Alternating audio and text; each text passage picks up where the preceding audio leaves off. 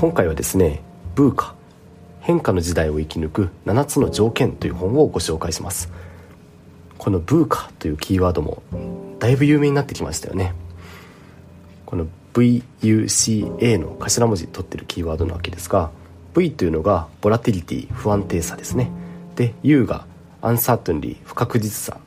そして C がコンプレキシティ、まあ、複雑さですね。で A がアンビゲイティ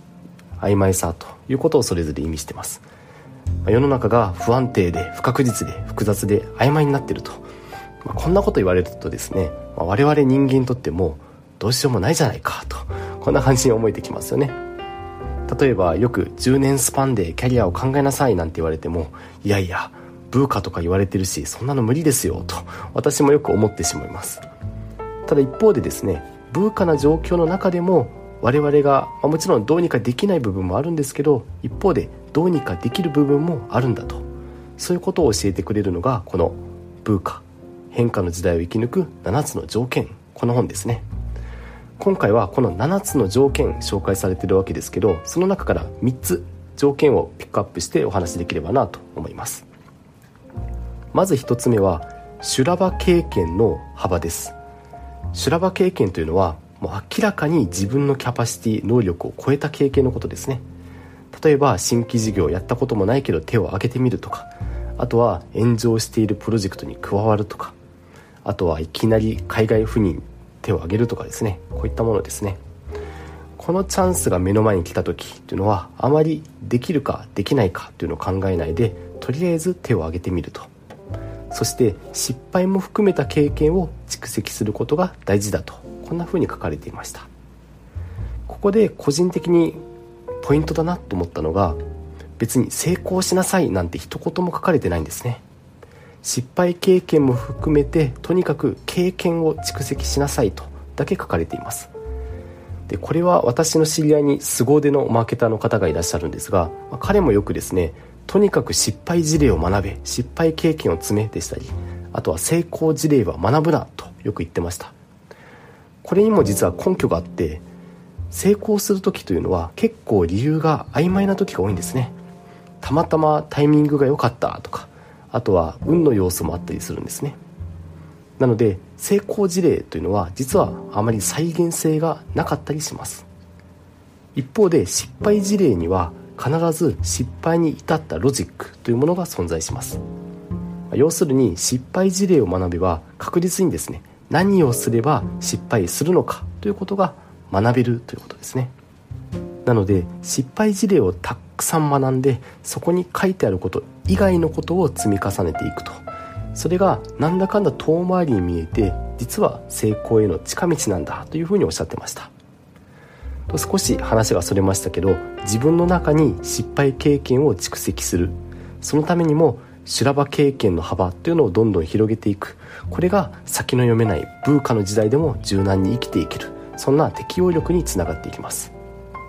あと個人的に修羅場経験やっぱ大事だよなと思う理由がですね、まあ、少し感覚的な表現になってしまうんですが図太くなれるんですよね、まあ、何回かめちゃくちゃしんどい修羅場を経験しておくとですねいざなんかブーカやら何やら大変な変化に直面してもまああの時のヤバさに比べれば可愛いもんだよね とこんな感じで結構気楽に対応できるんですね。個人的にはこの図太さみたいなものがこのブーカ時代私たちを大いに助けてくれるんじゃないかなというふうに思ったりします。続いて2つ目ですね。ブーカ時代を生き抜くための能力。2つ目が客観的認識力ですね。この認識って書かれてますけどこの認識にも2種類自己認識と状況認識というものがあります。まず自己認識は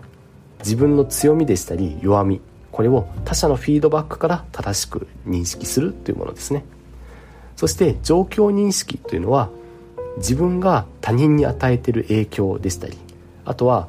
他人から自分が受けている影響というのを正しく認識するというものです。やはりブーカというのはですねとにかく目まぐるしく状況が変化していく。というのを意味してるんですが、まあ、そんな変化が激しい中でも自分できちんと判断というのを下していかないといけないんですね。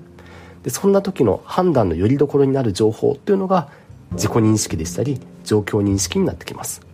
でここで間違った認識しかできてないともうこれどう頭働かせて判断しても間違った判断しか出てこないんですね。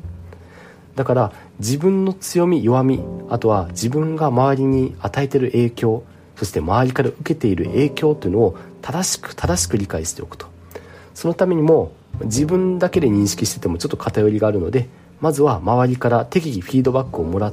えるという環境なり仕組みこれを作っておくことが非常に大事になってきます。では最後ですね。ブーカ時代を生き抜くために必要な能力3つ目ということで自滅リスクを回避する力。これも大切です。例えば世の中の変化が目まぐるしいとですねなんか去年やってたことが全然今年通用しないなとかあるいはもっと激しい変化だと昨日お願いされたはずの仕事が急にキャンセルされて別の仕事になってるとか、まあ、こんなことも珍しくないんですね。こういった変化で少しずつストレスが溜まっていってなんか次第に感情がコントロールできなくなってしまいには自滅してしまうと。これが自滅リスクの一つの例です。でこういったリスクを回避するために例えば感情をコントロールするために、まあ、なんだかんだちょっと当たり前のようにも聞こえるんですけど毎日日記を書く習慣をつけるでしたりあるいは